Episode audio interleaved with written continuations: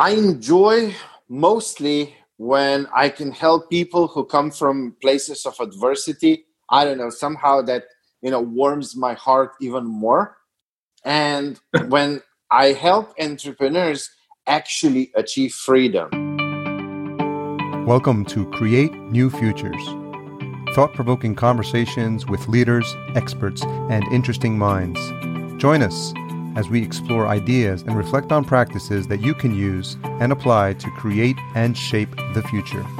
With your host, author, and strategy consultant, Aviv Shahar. Welcome to Create New Futures, where we develop conversations with successful leaders to explore how you can create new futures for you and for your organization. This is Aviv, and today I'm speaking with Miha Matlievski. Miha is a business coach focusing on helping entrepreneurs and business executives. His approach was shaped by what he describes as an epic failure that eventually led to a redemptive renewal and a new beginning. A Slovenian high school dropout, his dream was to become a successful entrepreneur. His Passionate pursuit and hard work resulted in four successful businesses, and with their personal net worth of $15 million in his mid 20s. In December 2009, an unexpected call from his bank, which had decided to foreclose on his real estate investments, brought his world crashing down. This one negative event instigated an avalanche of ruin for his businesses, resulting in his four once successful companies going bankrupt. At 30 year old, Miha was now responsible for a collective debt of more than $5 million.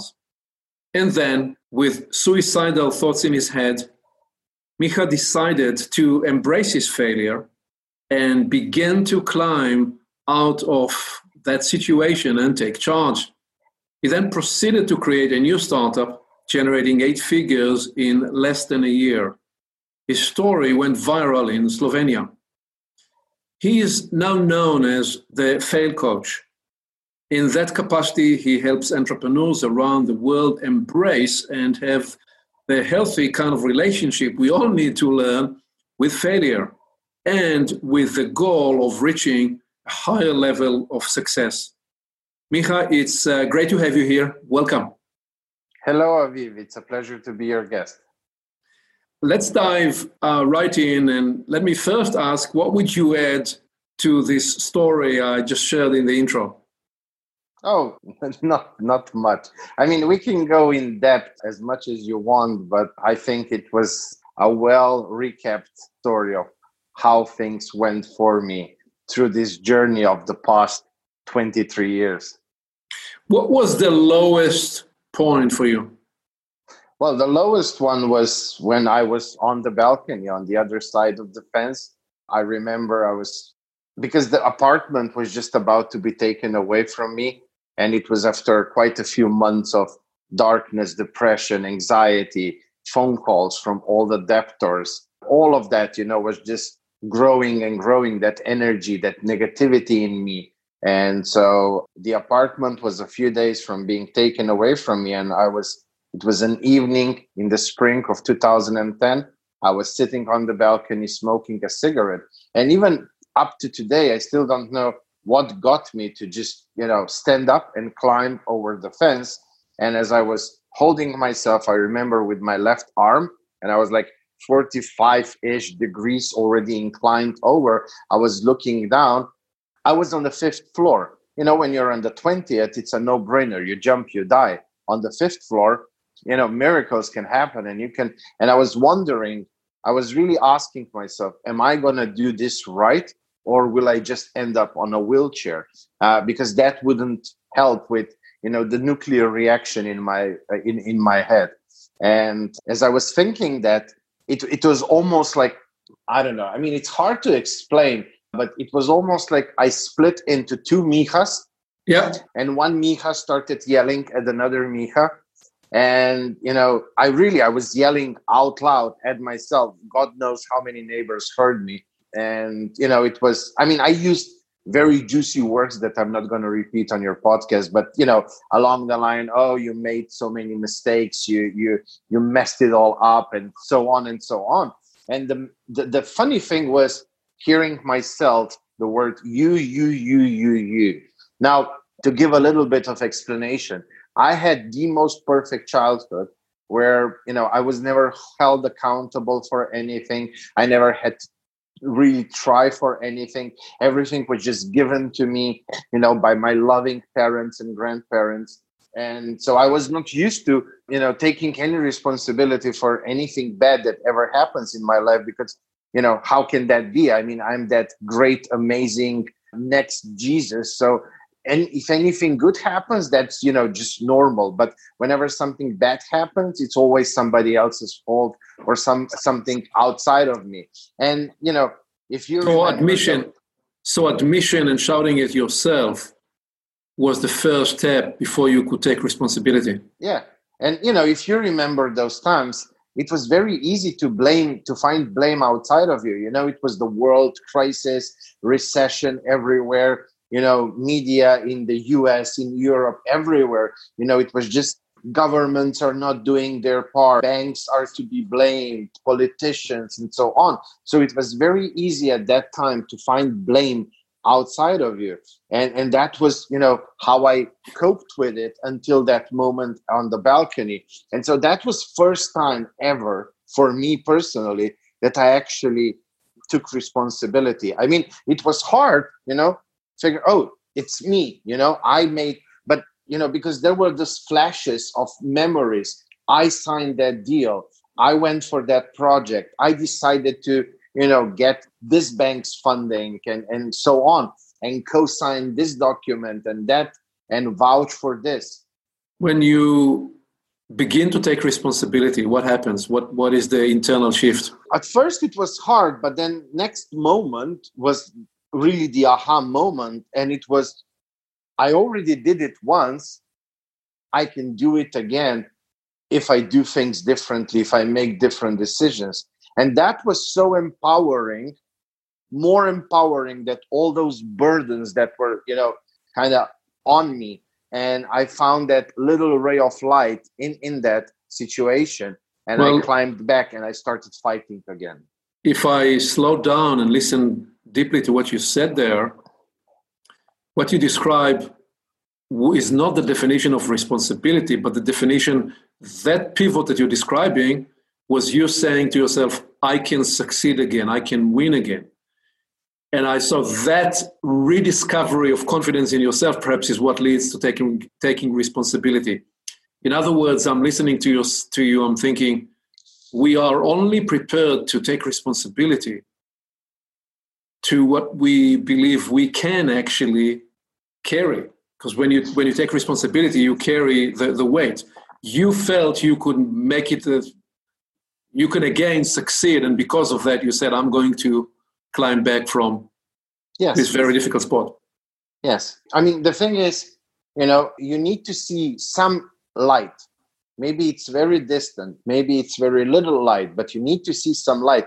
You need to have some belief so that it's worth fighting.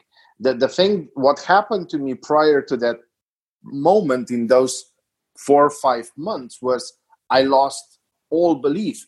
You know, I remember thinking, oh, you know, I used the good portion of my life and now this is it. This is my new reality. This is it for the rest of your life.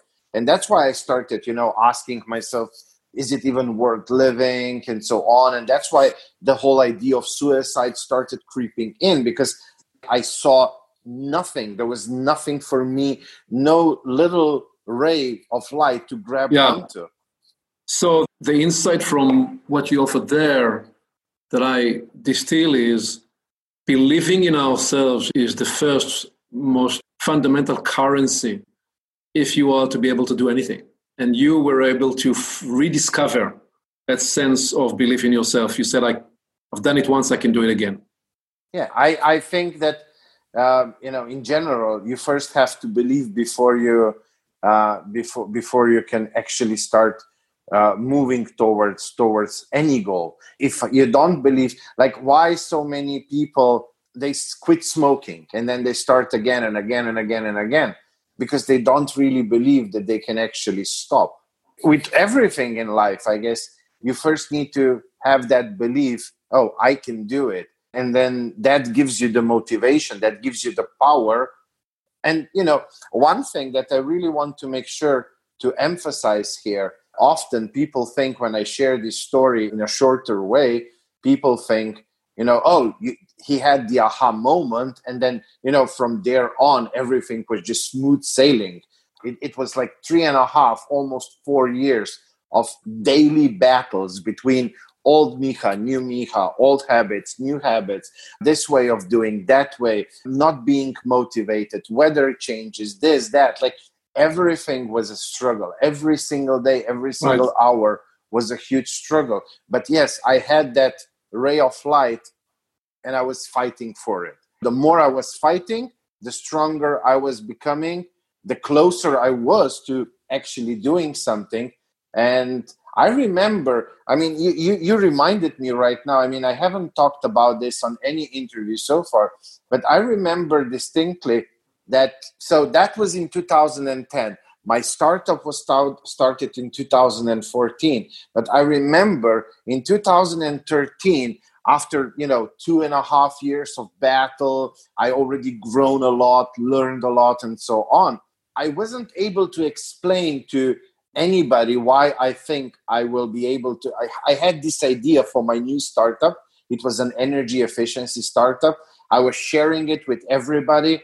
Most people were telling me that I'm just crazy. And I wasn't able to, you know, empirically or factually explain why I know I will do it. Well, while why this will be a success, why I know that I will get out of it. But that was the, this strong, deep belief in me it was just a feeling, a sense. I don't even know how to explain. Even in Slovenian, I don't know how to explain it with words yeah. because there was nothing at all that you know would validate that and say, "Oh yes, because of this, we." I believe that this is. It was just something deep in me, and I knew I'm getting close to that moment where things will turn. Right. Well, let's keep in time. We'll, we'll travel back and forth in, in time, but let's talk about today in, in these recent years and in, in this, this time now. When you reflect on all the facets of your current work, what do you enjoy most? I enjoy mostly when I can help people who come from places of adversity. I don't know, somehow that, you know, warms my heart even more. And when I help entrepreneurs, actually achieve freedom. I mean, there is this thing like when somebody identifies as an entrepreneur and you go and ask them like why what's your why they will all say freedom they will then of course have different explanation what freedom means to them but they will all say freedom. That's why we are in it. The entrepreneurs, number one, freedom. Number two, impact. We want to impact world, community, children, animals, whatever. But you know, those are the two things that are very common. I would say nine out of ten entrepreneurs, if not ten out of ten, they want freedom. What is your definition of freedom? It's very simple. It's the freedom of choice. That's the ultimate freedom. You need to have the freedom of time and the freedom of money. When you have those two, you have the freedom of choice, and then you're free to do whatever you want to. But there is a big difference between if you say, I choose to do this or I have to do this. And what I see in this world is that 99% of the entrepreneurs have to do what they do, they don't choose to do it. And that's a big big difference. And when you start talking with them and you know when you're the fail coach they tend to open up a, a, bit more especially i guess because i talk so openly about everything that happened to me in the past. I don't bs around. I tell you know the good the bad and the ugly and so on. And it creates this this trust and they open up a bit more i would say than what they would normally open up. And you know you start hearing stories like you know i feel trapped by my own creation. I started this business because i was passionate about x and now i'm doing all the bs stuff the boring stuff and so on like being the ceo cmo cso cto and so on. Most of uh, what I see is that entrepreneurs in the six, seven figure range, they control all the cash flow creating functions in the business. And that's no freedom. It, it's yeah. not. And, and so, yes, they, they have most of them when they achieve, you know, the multiple six figure mark and above, they have the freedom of money. Let's be honest. At that time, you have enough to live a comfortable life. It might not be a lavish lifestyle, but it's enough for a comfortable life. And then they make a compromise with themselves. Okay, maybe I won't have the freedom of time, but at least I can provide for my wife and my children and i can you know make the better future for them something i didn't have when i was growing up. And and and yeah they put those stories inside of their head.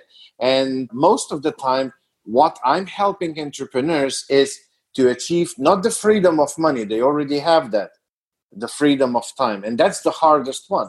It's much harder than the freedom of money. Right. Well as i listen to what you're framing there, it occurs to me that there is a third vector of freedom. There is the freedom of money, there is the freedom of time, but there is the perhaps most critical freedom, which is the freedom of self knowledge.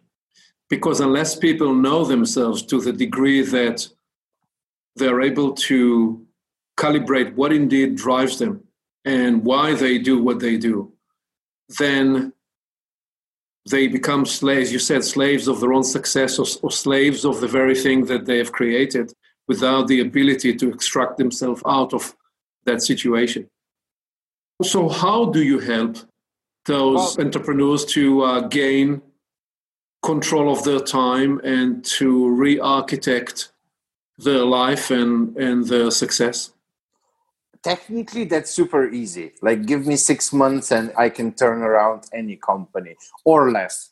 You know like you, first two to three months you lay down solid strong foundations you know processes kpis benchmarking bi uh, hr structure and so on. So those are you know the the hardcore measures that you do. And that's easy. Two three months in any business two more months for a little bit of polishing pivoting and we are done. So up to six months the biggest part and you know although i am a business coach but i feel that most of the time i'm more a therapist or a life coach or i don't know a buddy a friend because it's always you the entrepreneur. You need to change. You need to start thinking differently and it's you need to start looking at things differently. You need to start prioritizing things differently. Yeah like you said you need to rediscover yourself. You need to figure out first know thyself and so on. And it's so first we have to do a lot of the one-on-one work on the entrepreneur and then the hard skill part or the hard part that that's easy the technical part that's super easy. Really all you need is basic solid foundations like i said processes kpis benchmarking business intelligence so that you can see things click quickly and make quick decisions hr structure internal knowledge base company culture and so on. So those are the, that's the easy stuff. Once you get the entrepreneur to actually believe that that's possible. So that's the first thing. And then the trust that I can help them create a system that they can trust. That's yeah. the biggest fear because they created this baby. They have so many emotions attached to that baby. And you know, oh, if somebody else takes over the sales and somebody else takes over the marketing and, and the CEO function and this and that, I'm losing control. But that's why when you have solid foundations, good systems in place, foundations in place, and so on, and checks and balances so that you can maintain that overview, then you have the trust. And then, usually, after the six months, we usually take another three to six months for the whole transitioning period so that it's not done abruptly which can you know affect the business but so that we do a smooth nice transition. And i teach them everything about how to maintain control without right. being in the business just from a shareholder point of view. And then you know often they fell in love back with the business because that relationship wasn't there anymore you know? They they're doing it because they have to for the freedom of money, but the love is gone, you know? And, so, and now, just uh, let me finish this quickly uh, because, you know, then they fall in love again because there's this, it's not a need is I can choose. And then usually they go back to doing certain things in the business, but things that they really love, like you know creating something or being the i don't know chief of r&d department or something like that or maybe coding or you know something what they did when they started it what they really are passionate about. So those are then some of the things and they then they let the system do the rest. When you talk about transition do you mean that you help them bring in professional management so that fact that they created the business doesn't mean that they are the best person to actually run the business. Um, either. So I would say that it's not 50 50. I would say it's probably 70 30. 70% of entrepreneurs, they are more the creative types. And they, they, they don't enjoy the CMO and CTO and CEO and COO positions and so on. So, for a lot of them, bringing in a new team that will take care of growing and scaling their business further is, is what they really want. And they want to you know do something different. Then i would say probably about 30% of them they really want to learn and, and become you know go to the next level. I would say they are like jeff bezos you know? Jeff bezos started as a startup founder what 20 30 years ago? But he really went from one role to another to another. And you know look at him now a classical ceo so entrepreneurial about him anymore. What is your engagement model? Do you engage uh, on equity basis on on a per project on a how do you engage? What are the what is the principles by which you, you, you engage? I'm, I'm, very open to the to, to to to that. Most of the time they just pay me for my coaching and consulting and mentoring through that everything. What i always start with is i start with a very very thorough due diligence. So that's like i don't start without that. So if you have a multiple six figure and above business that's where we start. Because I can't commit to something without really having the outside perspective from my point of view where the company is right now where they want to be in two three years time what resources are available and not just money but also uh, do they have the human resources? Do they have you know other resources? Is the business model good enough to grow and to scale to that? Do we need to change that? So i really have to get to know the company almost as if it's mine. And that usually takes between month and month and a half. Once we do the due diligence, they get a full report.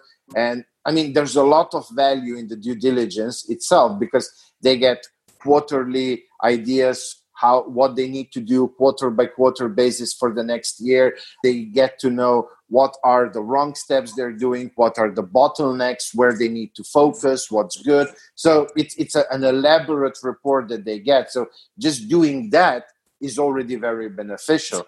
Right. But, and, and then we can talk about the further engagement. The the report sells the the next uh, phase of the engagement um, yes and no. Sometimes I'm not the best person for the next phase. Sometimes they need something different than, than what I can offer them. So I'm not always the best for every situation. I do know with my team how to do the due diligence. And even, you know, we live in a very shaky times in the recent months and, and, and so on with everything that's happening around the world. Quite a lot of companies are really reaching out to me to do we do recession proof checkup. Just whether all the foundations are there are they set up in a sustainable way or not? Let's get back to this theme of the psychological and the emotional aspect of leadership. What must we understand about dealing with the psychology of success and the psychology of failure well, I mean, you can't succeed without failure. That's a given. I mean, you know, let's be honest. I mean, un- unless you've never tried entrepreneurship, then you know that, you know, to succeed, you have to do a lot of trial and error. And, you know, um, if you're an entrepreneur, the bigger and the crazier your goal and the vision and the dream is, the more you have to be outside of your comfort zone. The more you're outside of the comfort zone, the more likely is that you know you'll try and you'll fail and so developing healthy relationship with failure is essential to achieving success. And the relationship is very simple. It's it needs to be logical not emotional. That's super simple. I mean it's it's much easier said than done but it can be of course also learned how to develop that. Will it be true would you will you agree that the other element in that is learning to not identify with your outcome. So when you succeed, great, you have done a lot, but this, you are not the success 100%. There were other people involved, there were circumstances, and so on. And also, likewise, when you're on the failure side, something you attempted to do failed, but you yourself are not a, are not a failure. So actually separating between you and the result and not defining yourself or identifying yourself by today I'm successful, tomorrow I'm failing is some kind of a foundational maturation, psychological maturation. The way I approach it, you don't even need to do that. Because the way I approach it is so, you know, you fail at achieving a certain goal. So the first thing is, did you set your goals with the SMART technique? I use the SMART technique smart goal setting. So, you yeah. know, I mean, if I say I want to move Mount Everest to the US, I mean, that's not a smart goal. It probably won't happen no matter what I do, no matter how big I dream. So, you know, first is to recheck whether you used smart goal setting technique when you're setting a goal. And then let go of the goal, but focus on the process. Everything is process. Um, I'll, give you a very simple example, not an entrepreneurial one, but let's say, you know, we can see each other over the video. So you can probably see that, you know, I, I could use in losing uh, 10, 20 pounds or even more. So let's say I set a goal for the next month, I want to lose 20 pounds. And if I go to McDonald's every day, I mean, I'm probably going to add 20, not lose 20. So that would be me setting a goal, but then doing completely wrong steps. Or maybe I am eating healthy, but you know, I eat 10 bananas and five salads and, and you know, two portions of salmon and three avocados and I don't know what. So I am eating healthy food per se, but my intake, caloric intake, is far greater than what I would need to achieve the goal. And that would be an example of bottleneck. You know, like I have a bottleneck that I might not recognizing. So I like I said, your relationship with failure, and it's not so much with the failure, it's really with the goal setting. You should be very logical about it, not emotional. You know how I don't know. I, I mean, I can give you an example. I was fighting, you know, being overweight all my life. I remember many years ago, I really had 300 plus pounds. I went into the Levi store here in Europe and I don't know. Maybe in the US you can buy those large numbers. Here in in Europe you can't. I went into the store because I used to wear, you know, the 501 Levi jeans, and the lady told me we don't have your number, and she said that in front of everybody. I remember walking out of that store, and I was starting right now. I exercise five times a day. I will eat just raw salad leaves and nothing else for the rest of my life. You know, we make those goals when we are highly emotional, either positive or negative. It's yeah. not a smart goal. It's not something that's sustainable for me for you know other parts of my life. And so I failed. You yeah. know, and that's why I failed. And so if your whole way how you set goals, how you focus on the process is logical, then failure will be logical as well. And you will just go back and recheck the processes. Right. So let's build this and talk about mindsets that are most critical for entrepreneurs. What, what do you believe is the mindset that you see, that you coach, that you observe with the most successful entrepreneurs? Well, one is definitely being a doer, not an excuse maker. A lot of them make a lot of excuses then it's focus on what you have, not what you don't have. Right. I know it might not be a mindset, but I see so many entrepreneurs. Oh, you know, oh, I, I don't speak English, or I don't have this, or I don't have that. Well, do something with what you have and build towards what you are lacking. But even Apple doesn't have all the resources, they're not unlimited. They have way more resources than you and I, but not unlimited. I call what you framed there the law of the tree because the tree grows from its roots. That's the idea of grow from your what's available for you from your, your presence. You will never find a tree in the forest saying, "Oh, that tree on this other side of the forest has a better position in the forest canopy. I want to jump over there and grow there now." The tree grows where the tree is, uh, and we humans we grow from the presence of what's available for us, not from what we don't have. Which, by the way, is the reason it is so important to pivot from scarcity based behavior to abundance based behavior because when we work from presence, we grow more of it. When we work from what we miss and don't have. Yes, I absolutely agree with you. But what I see with a lot of entrepreneurs who are coming from the abundance yeah. is that sometimes that abundance is not good as well. Um, a lot of entrepreneurs, especially you know nowadays, the online home office entrepreneur, they come from the abundance. Oh, I have my whole day to work on my business, and then you know they start with watching going through Facebook for two hours and then down the rabbit hole on YouTube and so on. So I, I think at the end of the day, we have to balance scarcity and abundance and, and find the balance between those two because sometimes you know you'll get much more done. This is often a thing that i challenge entrepreneurs that i work with is you only have four hours a day. Now go and figure out what you can do with what you have in those four hours that will create the biggest ROI on the return of those four hours and not go into your day with the abundance oh you know i'm an entrepreneur maybe i'm still single i don't have a family oh i can just work all day long. And then uh, at the end of the day you were very busy but you didn't do anything at least not the very important stuff.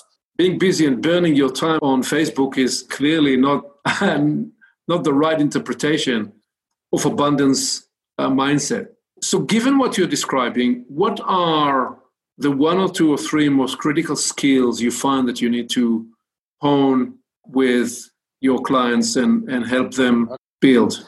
I'll just give one more mindset that I believe is very important, and especially with how the world is changing in a fast manner and more and more faster, permanent beta mindset always growing, always learning. Everything is in permanent beta. Nothing is carved in stone. And applying that every day. And the three skills, I would say number one is doing reflection. Reflection is so much more important than anything else in your business. I call that staying in the firehouse versus being nonstop on the fire ground and just doing things and then the two most uh, uh, very important ones or essential ones for any leader are mindfulness and emotional intelligence.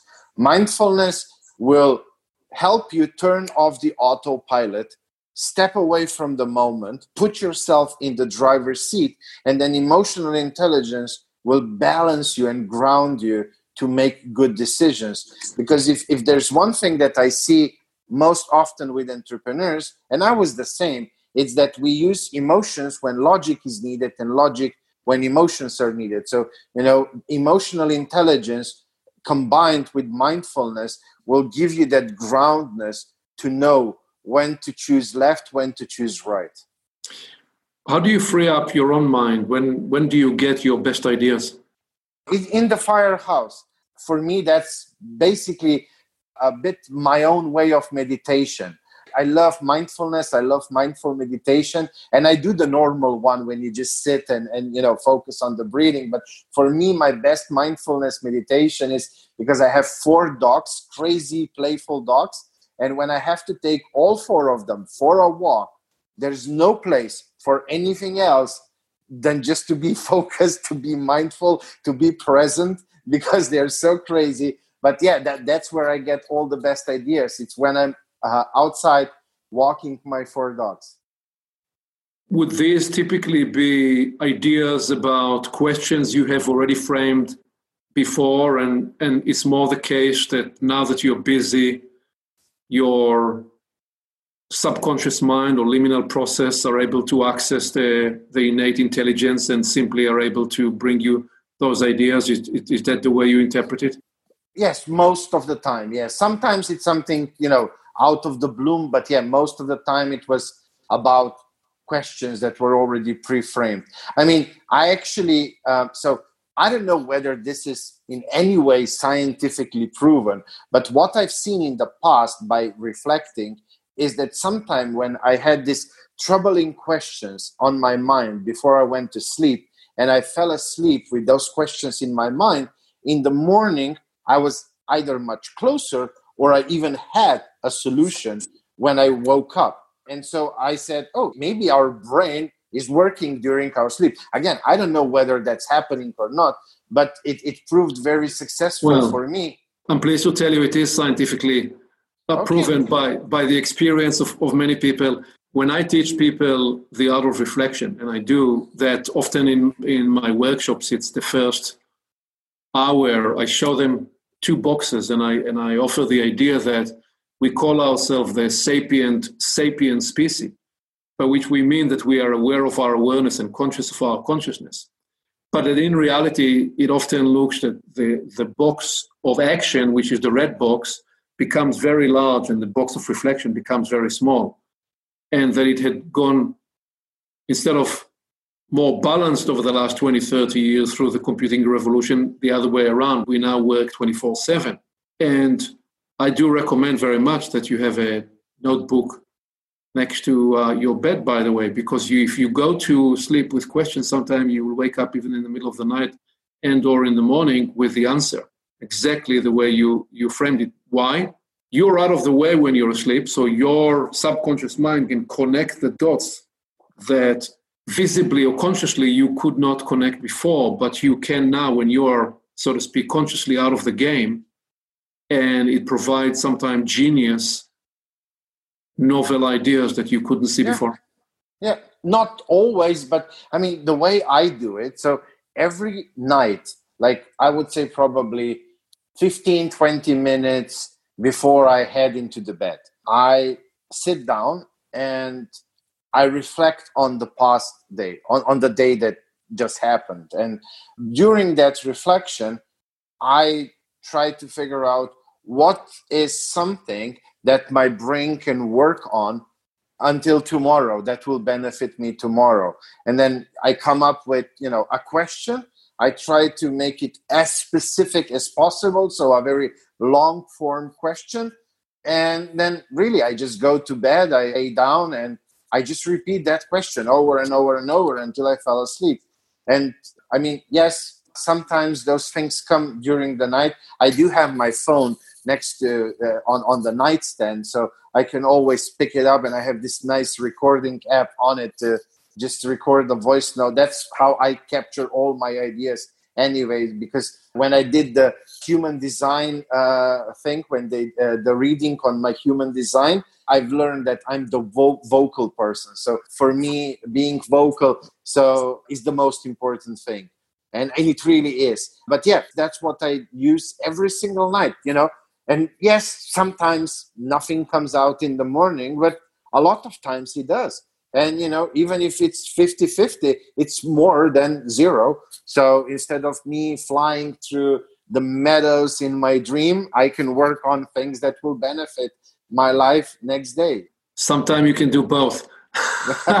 yes. But uh, framing a as clear and as focused question is a powerful practice, and I highly recommend it to anybody uh, listening to us now. It is an approach I use in, in many of my business ventures, which is to frame as clear a question as, as we need to and as we can. It is also a practice that I bring to uh, spiritual and theological pursuits. Let me ask you can you offer an example of when you needed to apply courage in your coaching, in your work as a coach? I used to be very Mr. Nice Guy. Mm-hmm. And it was very, very hard for me. And, and I really had to be very courageous to not be a yes man to my clients. And it, it was a huge battle within me, you know, from trying to be Mr. Nice Guy, polite, loved by everybody, and so on, and to really give my clients value and you know they deserve it, it was hard for the my type of personality what what was the pivot what was the pivot did you need to stop uh, worrying about them liking you? Not not thinking about me. It was you know i had to realize that it's not about me. I'm just a tool helping them. And if i really want to help my clients i need to get out of my own way. I mean same same thing as with you know speaking at conferences. I once had to be on a stage in front of a few, I don't know, four or 5,000 people. And, you know, until probably a minute before I went on a stage, I was just thinking like, why, why don't I just start running? You know, like, why do I need this? You know, but then it was it's not about you you need to share the story because people need to hear it because then they open up and only when they open up their healing starts it's not about you. And the more things started to become less about me and more about others and what I want to do in this world, the easier things be- began.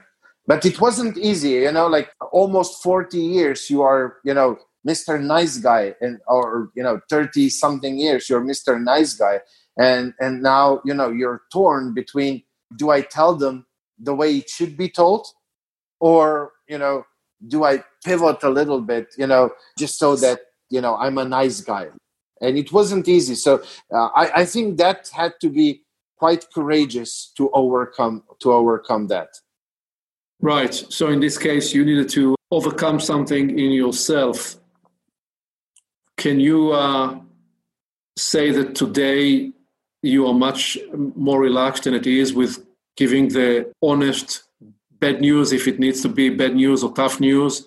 Is That I love it.